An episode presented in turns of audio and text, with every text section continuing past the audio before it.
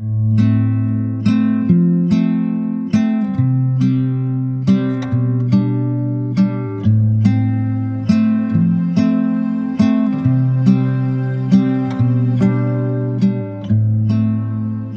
is the Sunday Messages podcast from Cedar Valley Unitarian Universalists in Cedar Falls, Iowa, and I'm your host, Kat Bean Hansen. Welcome. We're glad you're here.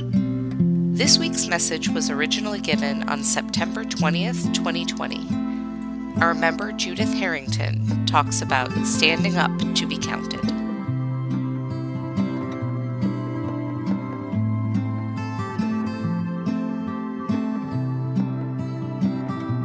I maybe should have said uh, in announcements this morning, for those of you that don't know, um, this afternoon begins for me uh, two weeks of vacation.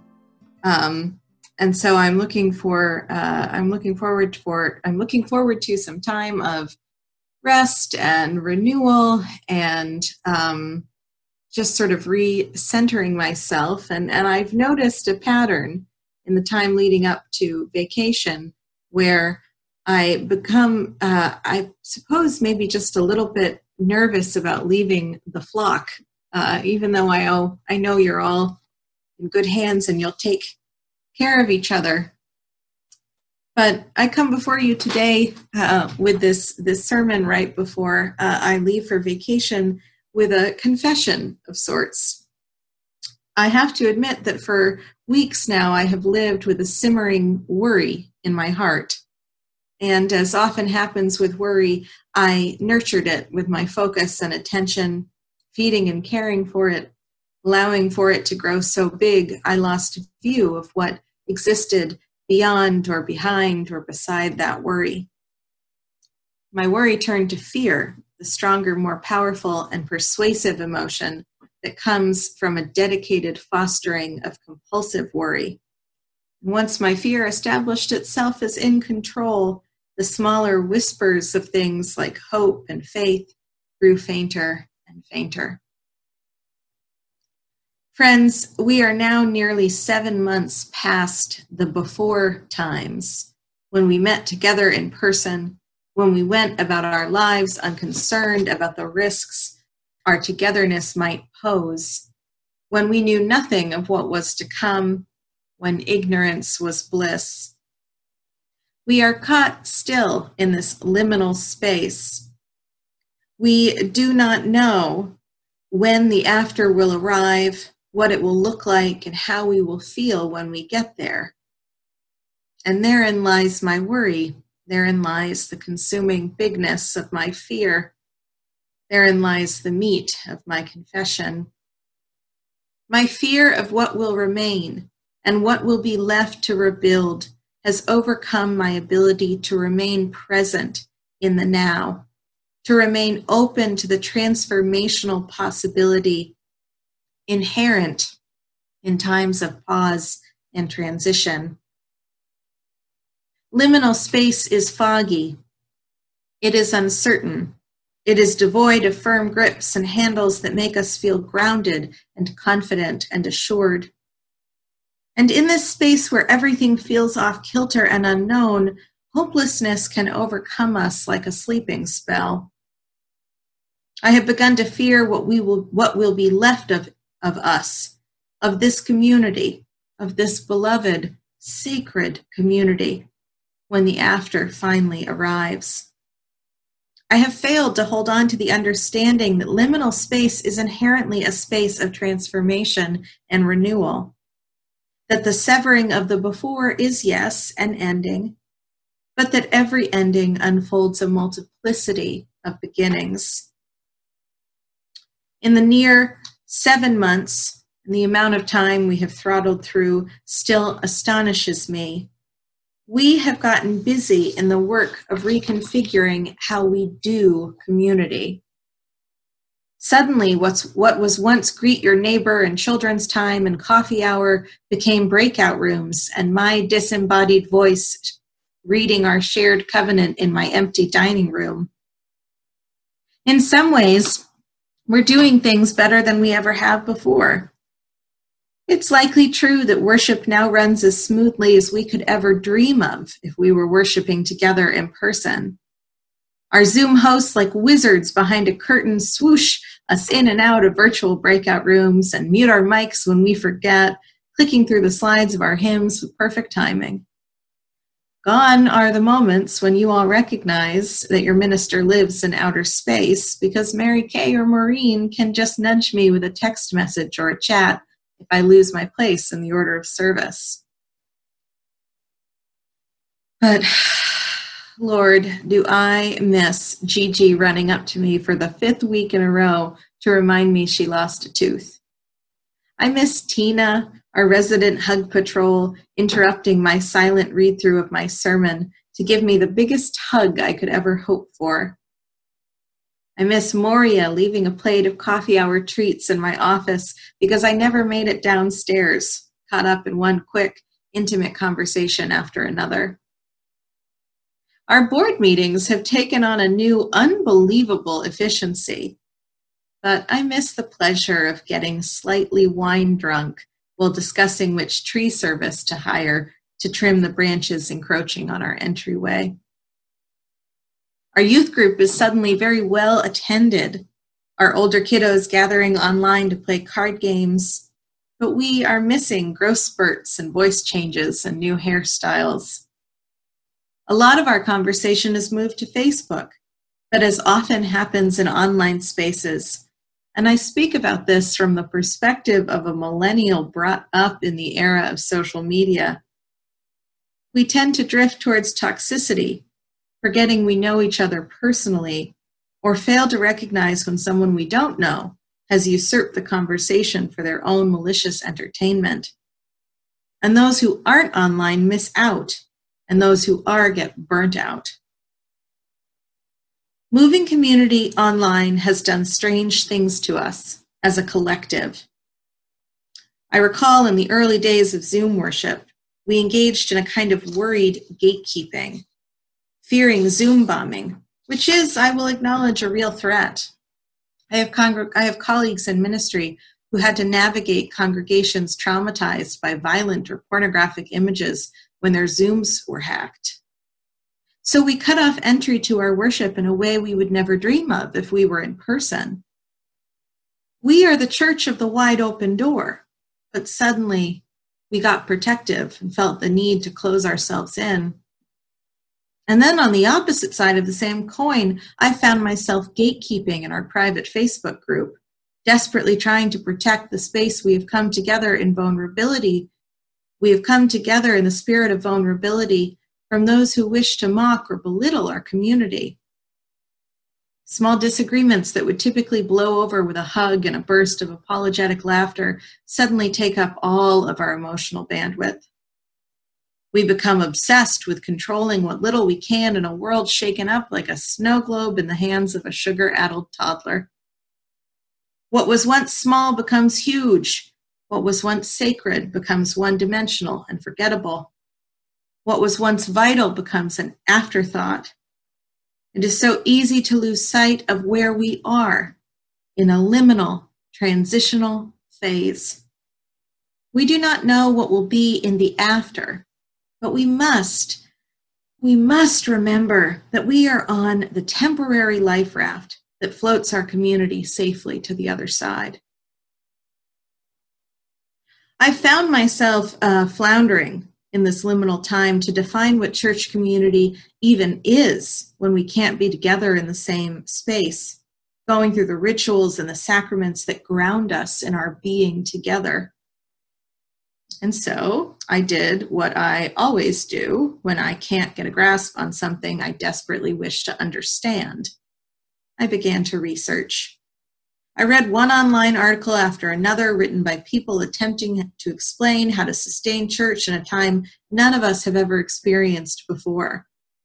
Don't broadcast pre recorded worship, they wrote. Make sure people can participate live. Okay, great. We do that, I thought. Have your committees meet online. Yep, we do that. Make sure you have a network to provide pastoral care. Check, check, check. I read one article after another, discovering exactly near zero new ideas or insights we haven't already tried. And so I went to my bookshelf. The pandemic may be new, but the struggle to create community is as ancient as humankind.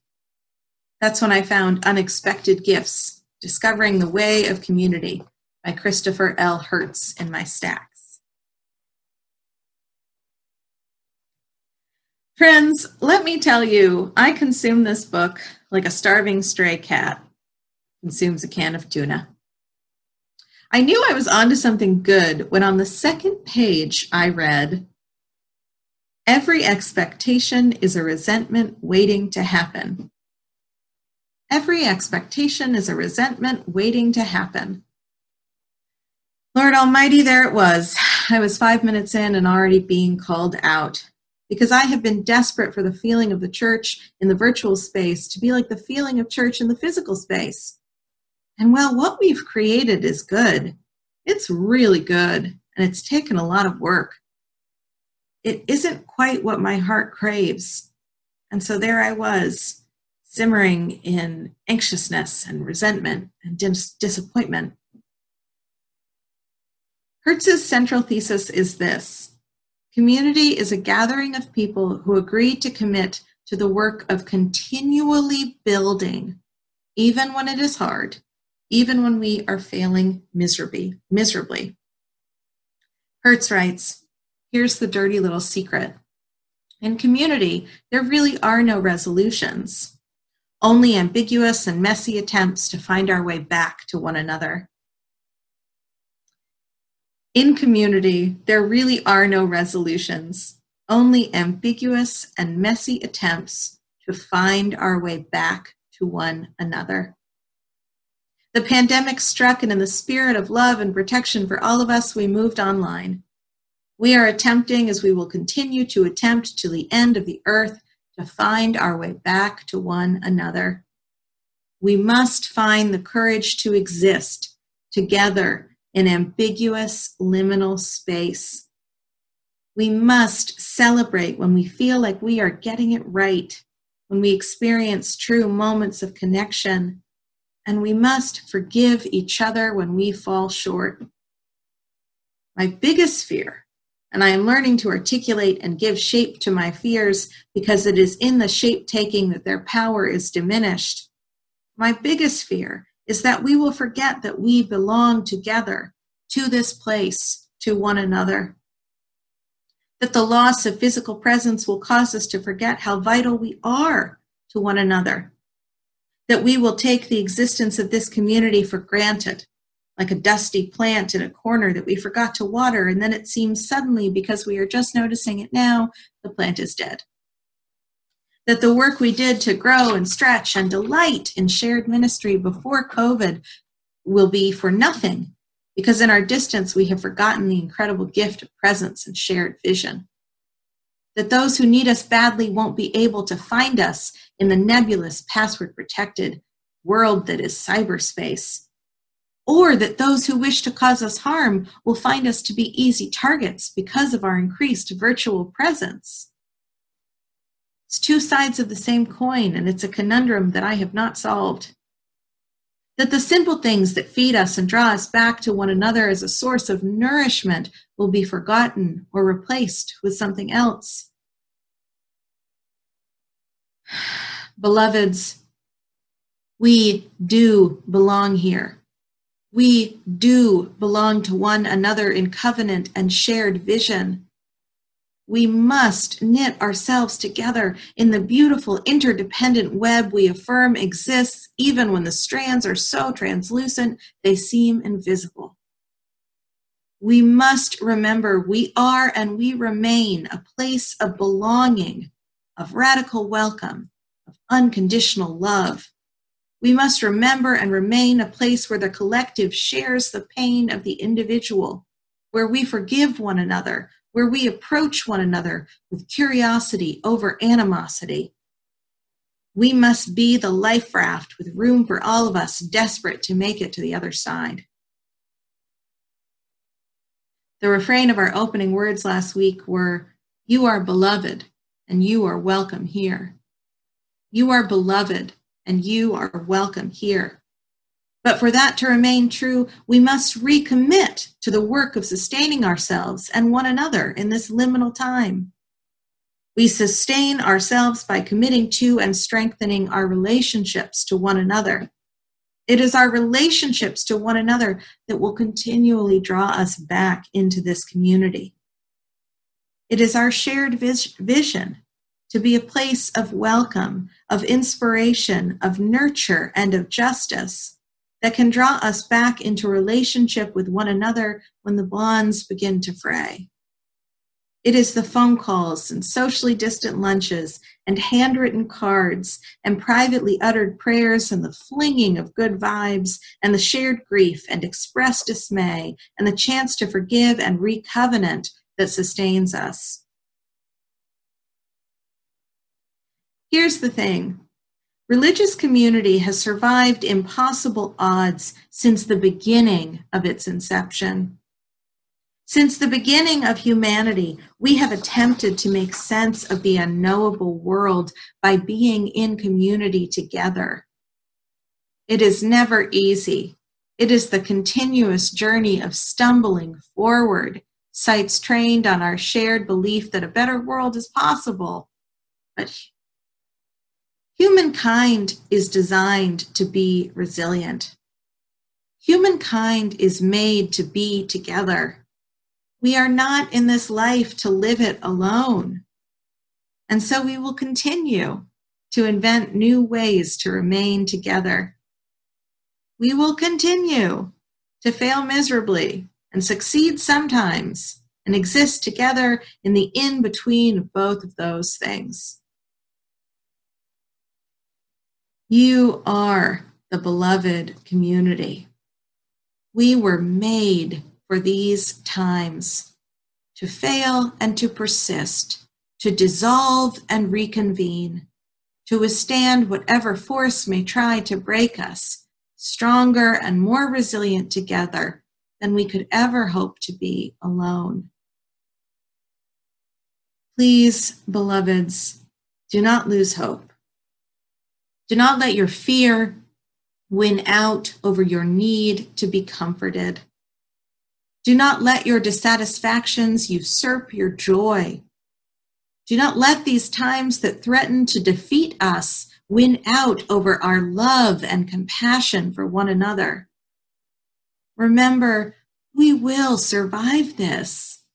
Remember our shared bonds and our shared covenant and the vision that propels us towards a better tomorrow for every single one of us. You are beloved. You are welcome here. We are the beloved, and we are welcome here. Amen and blessed be. I'll see you on October 21st.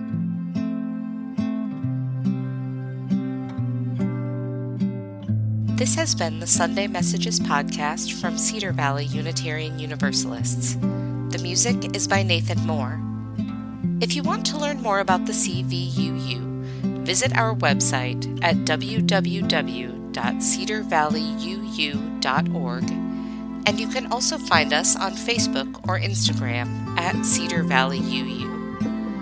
We welcome visitors to attend our online services on Sunday mornings at 10 a.m. Central Time. If you'd like to learn more about joining us for a service, send us an email at cvuupodcast at gmail.com. Thanks for listening.